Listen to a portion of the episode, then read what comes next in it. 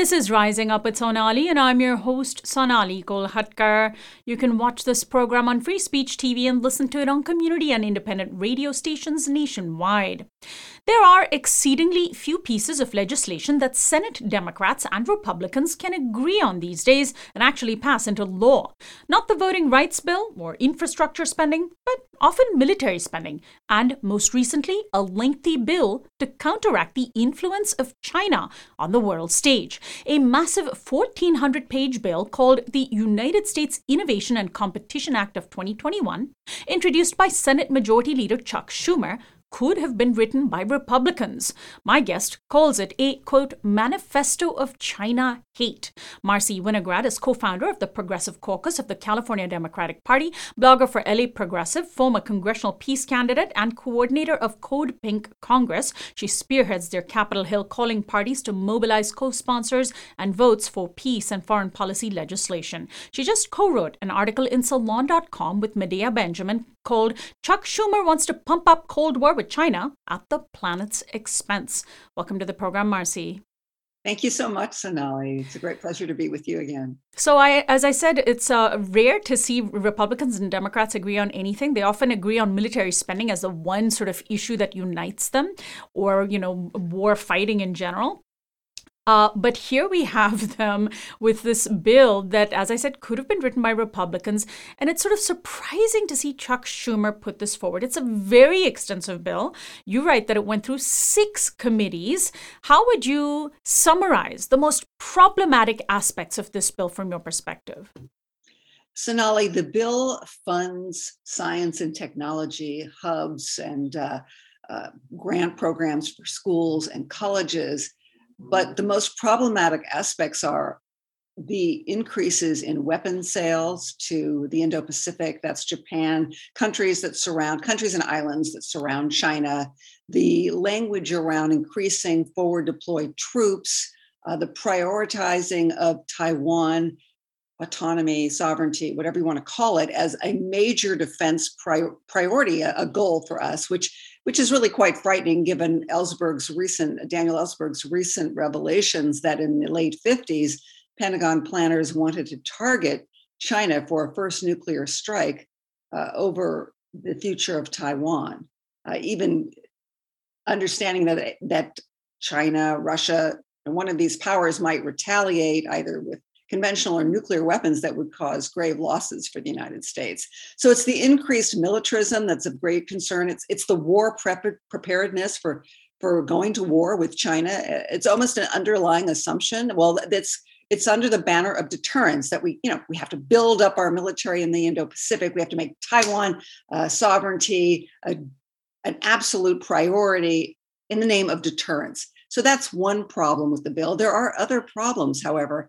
Although the bill includes language challenging the current climate of racism towards Asian hate, saying we don't want any part of that, at the same time, it gins it up because the whole bill rests on rivalry with China. It's like the last gasp of a dying empire. Never do you read that there are 1.4 billion people in China. It's the world's largest exporter, and it owns over $1 trillion of our debt. So what would happen if they called in that debt? You know, the dollar would plummet. Our economy would slow to a crawl or a standstill. But that's not part of the equation. This bill is really about ginning up hatred toward China. What about the issue of the climate? For years, the United States had pointed to large emitters like China, who, of course, per capita are still emitting fewer greenhouse gases than the United States.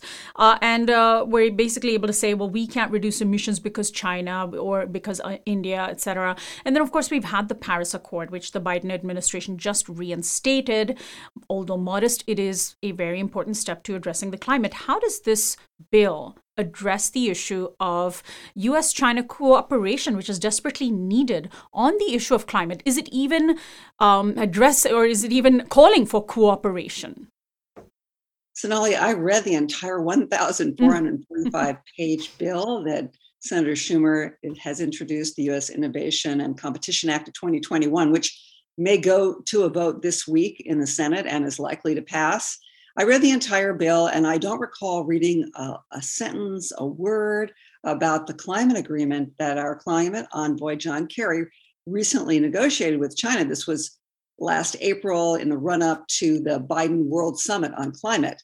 So this climate agreement that was negotiated basically commits us to two things. One, to work collaboratively to strengthen the enforcement of the Paris Accord, and two, to work collaboratively with China to set strategies and goals for reaching carbon neutrality. Not a word is mentioned. Now, there's a companion bill in the House. It's a little different. It is different.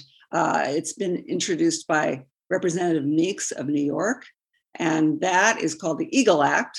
That funds infrastructure, but also there's a lot of this militarism against China embedded in the bill. And it's quite remarkable that we actually had this, document created by, not some fringe Bernie Sanders type, if you will, not that we think Bernie Sanders is fringe, but, according to the center of the Democratic Party, it was written by John Kerry. The fact that there was this very forward-thinking and progressive-leaning, document laying out collaboration with China presented by none other than John Kerry, and then to have someone like Chuck Schumer, again, not someone who occupies the center of the Democratic Party, not the left or the right, to just ignore this Kerry document was quite strange. I think for Senator Schumer, he wants a jobs bill. He wants a bill that's going to fund science and technology. And so to get it passed, he got into bed, so to speak, with Republicans, and maybe not with Republicans, maybe with some right-wing Democrats, absolutely, like Senator Robert Menendez of New Jersey, who chairs the Senate Foreign Affairs Committee, Foreign Relations Committee, who had initially written the Strategic Competition Act, which is a lot of the language ginning up hate toward China, increased militarism, more weapon sales, more mock nuclear strikes. They call them military exercises in the Indo-Pacific. So that bill was adopted, folded into Chuck Schumer's bill. And then there's a lot of language that you just like, who wrote this, right? Who is in the room? Obviously, 6 committees. And to get the Republicans on board, they also included suspect language that takes us back to the era of McCarthyism.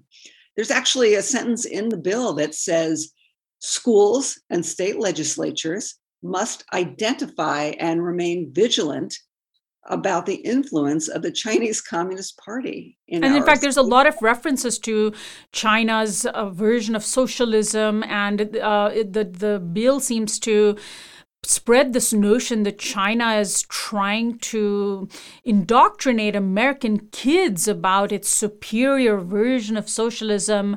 And even, you point out, takes aim at those cities in the United States that have had sister cities agreements with Chinese cities. That's supposed to be about international cooperation and diplomacy from the city to city level. But this federal bill takes aim at that. I mean, this seems to be a win for Republicans. It seems to basically be, let's get in bed with Republicans, as you suggested Schumer was doing. Yes, I think Republicans will have a hard time voting against this bill because of the increased militarism and the priority it places on Taiwan as a place that we must defend no matter what. And that's very dangerous. But I mean, Democrats have done this before, right? Democrats have tried to appeal to Republicans because they think if they meet them and agree to their agenda, Republicans will actually come on board. Usually, unless it's military spending, Republicans simply vote no, no matter what. They will vote down their own agenda if Democrats are the ones presenting it, because they do not want to give Democrats a legislative win. So in the end, we just have the effect or the conclusion of Democrats moving to the right and nothing actually being achieved. Nothing except increased militarism, war preparedness, China hate. And, obviously there are grave concerns about reports of human rights abuses in China, forced labor against the Uyghurs, involving the Uyghurs, internment camps, This is also mentioned in the bill, and it mandates a diplomatic boycott of the Winter Olympics in China. But instead of saying this is a diplomatic issue in which there is no military solution, this bill pursues military solutions to the rivalry with China. And it's almost, Sonali, like somebody forgot their cup of coffee in, I think it was 2013, when China launched its Belt and Road Initiative, which is an initiative campaign to connect Asia with Europe and Africa. It involves 70 countries, investments by China in 70 different countries to build infrastructure, roads, highways, airports, connecting them. And suddenly somebody woke up and said, oh my gosh, we're about to lose our place on the global stage as the ruler of the world. And we can't have this. And this is why we must go forward in challenging China, even though it's a little late, really. So, Marcy, this is a bill that is one of many that is before the Senate. What priority do you think this is going to be taking? We need to pass the For the People Act. The country really needs the For the People Act, which we now know that Democrat Joe Manchin has said that he will vote against because he thinks it's too partisan. He's also supported the filibuster. There's the infrastructure bill that's desperately needed. There's, so many important issues, important to the people of this country, that the Senate is, really should be prioritizing. Is this China bill going to eclipse all of them? I don't see how it cannot. If you look at Chuck Schumer's Twitter feed, and I just checked it before for this interview, you'll see that he talks about the Senate about to confirm the first federal judge, I think, for the Biden administration. And I was a little aghast when I read that, because if I were Chuck Schumer, if I were Joe Biden, that would be my number one priority, to approve as many judges, because that's filibuster proof. They don't need 60 votes to approve judges, so this has got to take somewhat of a backseat to the other items on the table.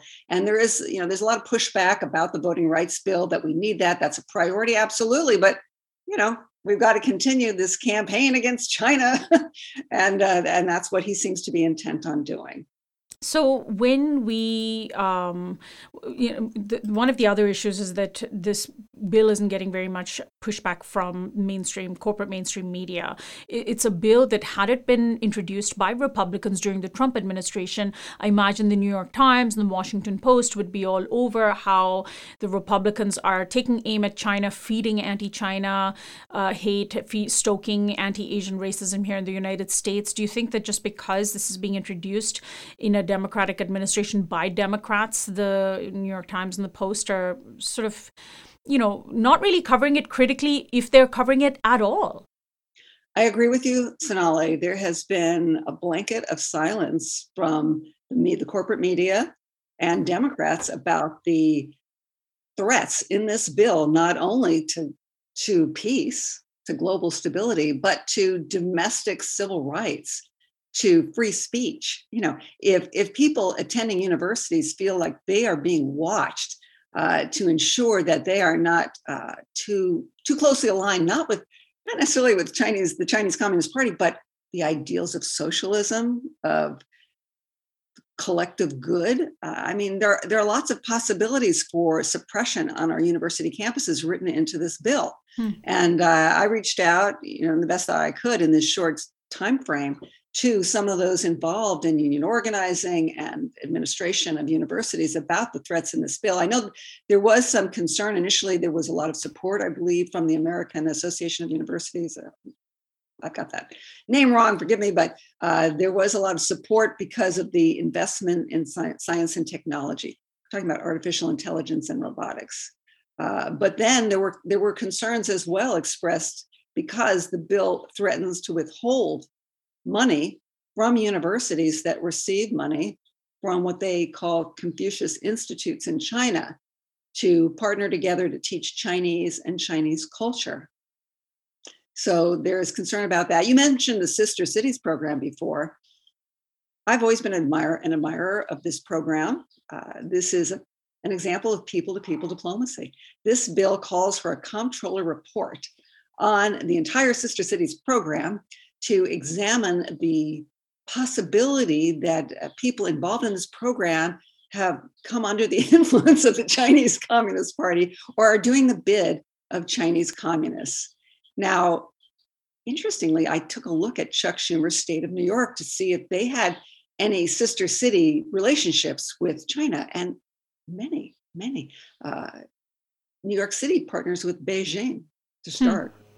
So interesting. We'll see what happens to that. What about, let's talk about President Biden. This was one of the issues, one of the sticking points that progressives pointed out during his campaign for president, that he seemed very sort of enthusiastic about this issue around China and American competitiveness and how, you know, the U.S. needs to compete better and China's violating trade rules, et cetera. On Tuesday, the Biden administration has announced a supply chain strike force, quote unquote, to target China on trade. Strike force, of course, really invoking this militaristic kind of rhetoric.